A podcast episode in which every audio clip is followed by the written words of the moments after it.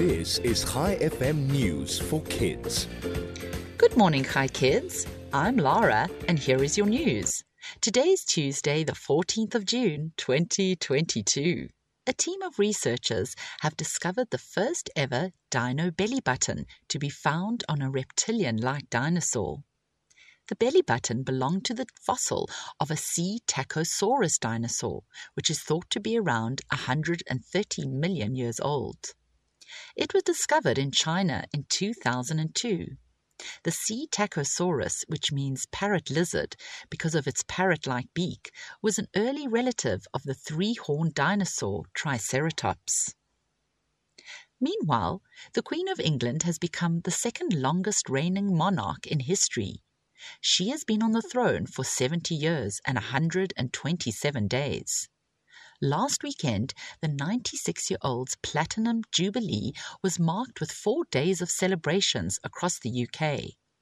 In September 2015, she became the longest reigning British monarch when she exceeded the reign of her great great grandmother, Queen Victoria. And finally, the world's first eco friendly flying boat has been launched in Belfast in Northern Ireland. The boat has special hydrofoil wings, which are wing like blades attached to the bottom of the boat. Similar to a plane taking off on a runway, these underwater wings drive the boat up and out of the water as it picks up speed, making it look as if it's flying. The boat can carry 12 passengers and weighs 10,000 kilograms. Before we end off today, I have a joke for you. Where do fruits go on vacation? Paris. Tomorrow is Wednesday, so it's the Caves, Toys, and Hobbies competition. Listen out for Howard's question after my news and call in to win a 500 Rand voucher.